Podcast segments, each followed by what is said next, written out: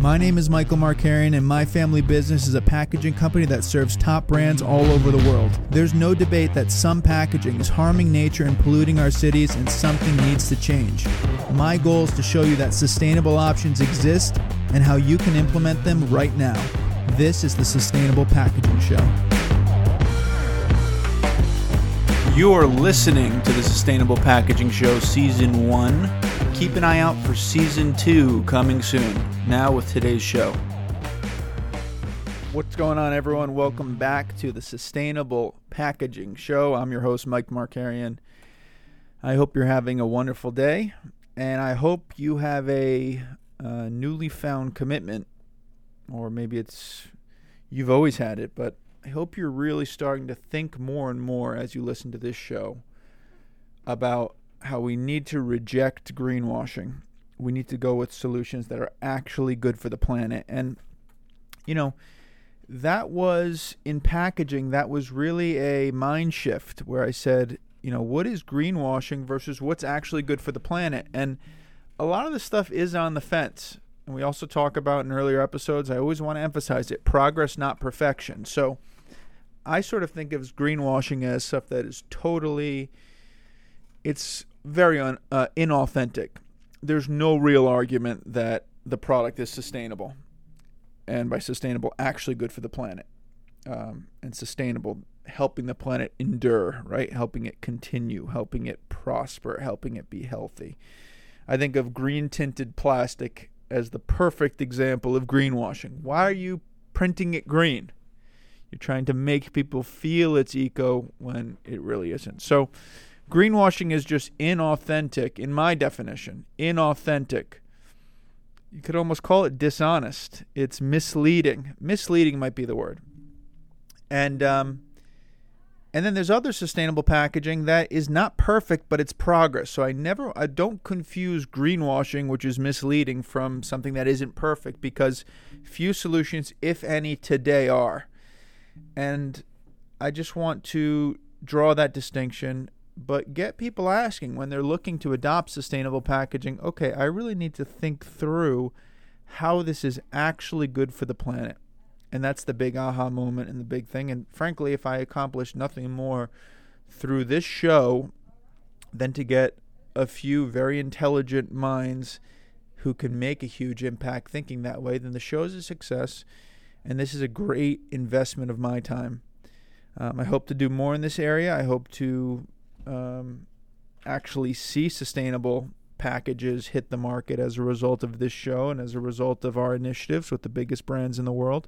And we're well on our way to doing that. But the show, if I can arm you all with this thought process of how to think about, you know, no one can debate that's the way that we should be looking. Packaging that is actually good for the planet and that isn't greenwashing. So, that's the goal of the podcast. I hope you guys are enjoying it, um, and I hope you're, you know, welcoming this journey and coming on this journey with me. So, I wanted to do um, a quick round today of uh, make it sustainable. As I'm uh, living through my life and I just come across different products that I use, I think, you know, how would I make this product more sustainable? So I have Fever Tree it's a, premium ginger beer, right? So it's um, it's a pretty good product. If you you know summertime, you make yourself a, a Moscow Mule or mm. something of the sorts. It's a good uh, ginger beer. So if three fourths of your drink is mixer, mix it with the best, right? So pretty good branding, pretty good marketing. I think it's a good product. So Fever Tree, I see on the front of the package. It's one of those uh, board packages that would hold four I think four bottles, four mini bottles, four uh, 6.8 fluid ounce bottles. Okay.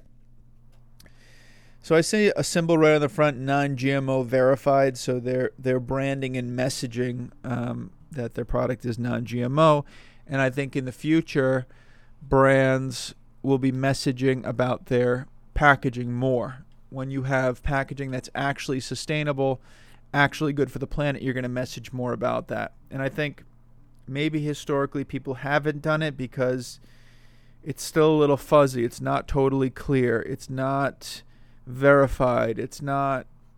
And th- this is where the packaging industry, we need to, and I think there's great business opportunities here in sustainable packaging, making things more concrete, making things more, um, you know, FSC is an example of this, where it's like a concrete certification that then brands can confidently market as opposed to just sort of, you know, making it look eco.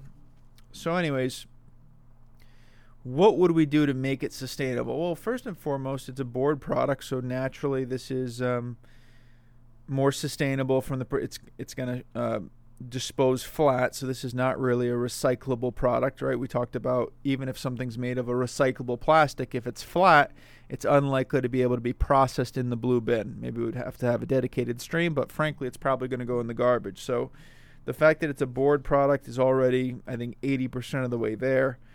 Um, let's see. They have a they have chasing arrows, so they're saying this is recyclable, and as a board product, um, that's actually an interesting thought uh, that I just had that I just realized. Actually, a really fundamental thought. But board products and paper products obviously are disposable in their flat form, whereas plastic products I've always heard are um, you know they need some kind of dimension to them to be processed. So um, just an interesting distinction and point there. I'm going to uh, actually jot that down. Give me a moment, ladies and gentlemen.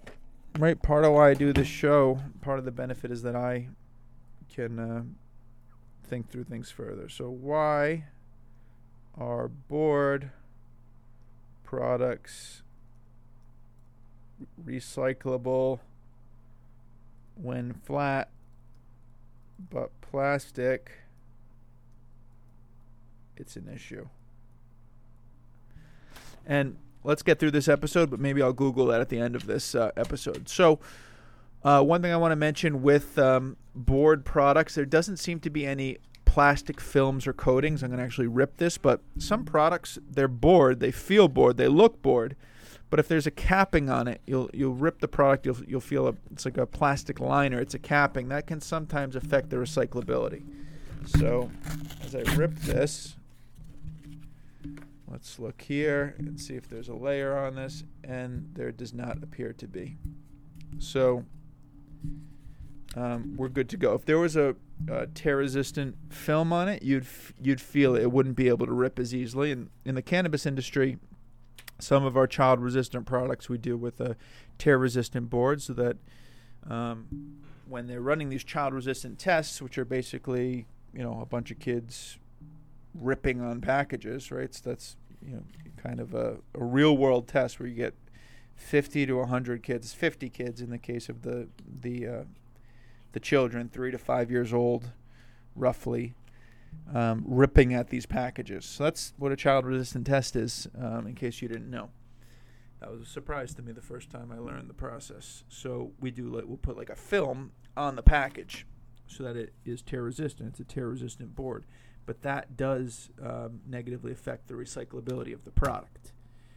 Just being transparent with everyone, but it's still a board product. Will it decompose in a landfill faster than a plastic product? If it doesn't make its way to a landfill, will it decompose faster than a plastic thing? That's you know I'd rather have that in the ocean than a plastic bottle, but it's not as good from a, a sustainability perspective because it's not recyclable and there is that extra film. So you can literally just rip the product in half and you'll be able to see.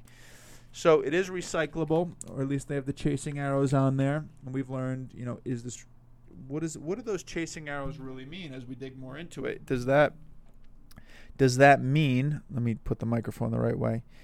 Does that mean that it's recyclable in the blue bin, or does that mean that this thing just is recyclable, you know, period? Um, it's a good, uh, a good question for you to ask yourself. So I see in the future, and this might be a little overkill because it is a board product and it is recyclable, but brands and packaging companies doing that thinking and really clearly instructing okay this is what this product is here's how you would dispose of it. Put it in the blue bin but don't put it here. Or don't put it in the blue bin. You need to put it here. Like really taking that responsibility upon the brand and the packaging company is my personal vision of how i think we'll get the best results um, so that we can control our outcome. We can make sure that we get the result we want. You know, the only people that are going to be doing this are are packaging companies and brands who care about the environment, right? Um, who will think about it this far. I think if you're in the greenwash mode or in the, you know, just doing it for business reasons, you're just happy to sell the product and make a sale. But the people who really care, we need to take control over the process. And I think that includes instructing the consumer on what to do. So, options for sustainability, you're already very sustainable. Maybe you'd say, you know, if somebody said, I'm not changing this package at all, I'm good with that. I, I would have no issues with that whatsoever. I think it already is a, is a highly sustainable option. If you wanted to go with the hemp based board and say, you know, hemp is more sustainable because it's more easily renewable, it grows faster than traditional trees.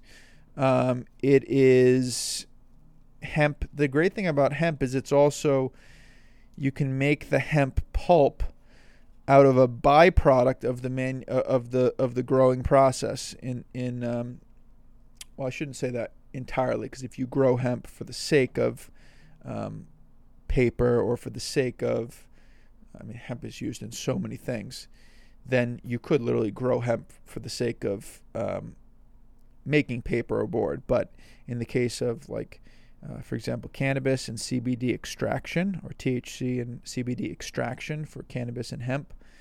Um, the byproduct of the hemp becomes a source for the pulp. So that's an added sustainability uh, angle that a lot of these companies will promote the raw material providers to saying not only is our product sustainable for a variety of reasons, it's more renewable and everything else, but we're actually going to divert hemp biomass, the waste that would have rotted in a landfill and had such and such carbon emissions and had such and such negative um, impacts, that now gets redirected into a useful product. So if you wanted to make this out of a hemp board, great. I would say, is that better? You could make that argument it's better. Um, but then you have to get into the recyclability of hemp board. You know, is that hemp board recyclable the same way that this paperboard is recyclable. Can you throw it in the blue bin or does it have to go into a separate recycling stream? So this is where the stuff gets complex and there's a saying that complexity is the enemy of execution. Um, so this is this fine line that we all have to walk where we I want to get complex to the degree that I don't want it to be greenwashing. I don't want it to be surface. I don't want it to be ineffective. I don't just want to sell sustainable packaging for the sake of booking sales. I actually want to fix this problem. I don't want to greenwash. But if you get in so many if, ands, or buts, and lefts and rights, and ups and downs, and diagonal, and you got to, you know, too many considerations, people's minds just shut down and they just will stick with the status quo, which is also unacceptable. So, how do we make this easy? How do we get the result of of no more greenwashing in packaging while still making it easy. And this is what I'm working on. This is what I'm thinking about. This is what Contempo's been working on and we're 80% of the way there, but gosh, there's there's it, it's a lot harder than just producing a package in a certain material um, when you take responsibility for the whole picture or you consider the whole picture. So I'm sort of, and anyone who's in this can probably resonate, resonate, relate. I don't know if resonate's the right word. Relate to me on that, where it's this, it's a fine line between I want to push this into the marketplace, I want to get this out there, but I want to do it right, and doing it right makes it sort of complex, actually makes it very complex, and I got to make it simple in order to act on it. So we all risk as sustainability um, experts, individuals, I don't know what we want to call ourselves, but people who care, who are doing something about it, we'll call ourselves that. We risk that in the interest of doing it right we can ultimately end up doing a bunch of research, doing some R&D prototypes and then seeing our efforts die. That is the risk that we always need to measure ourselves against. Is there a probability that I'm going I'm looking at the problem in too much depth to the point where I'm never going to get it off the ground and the status quo is going to live. Because I know that my 80% effort is much, much, much better than the status quo. My 80% execution is a material improvement over the status quo. And because I'm seeking 100%, will I never get there and will I never launch these innovations? I think it's a serious thing that anyone has to ask when they're looking to make a substantial change from the status quo. Something I want you to think about today with your sustainability initiatives. As long as you're not greenwashing, I'm saying greenwashing is garbage. That's over here. That's misleading. It's inauthentic.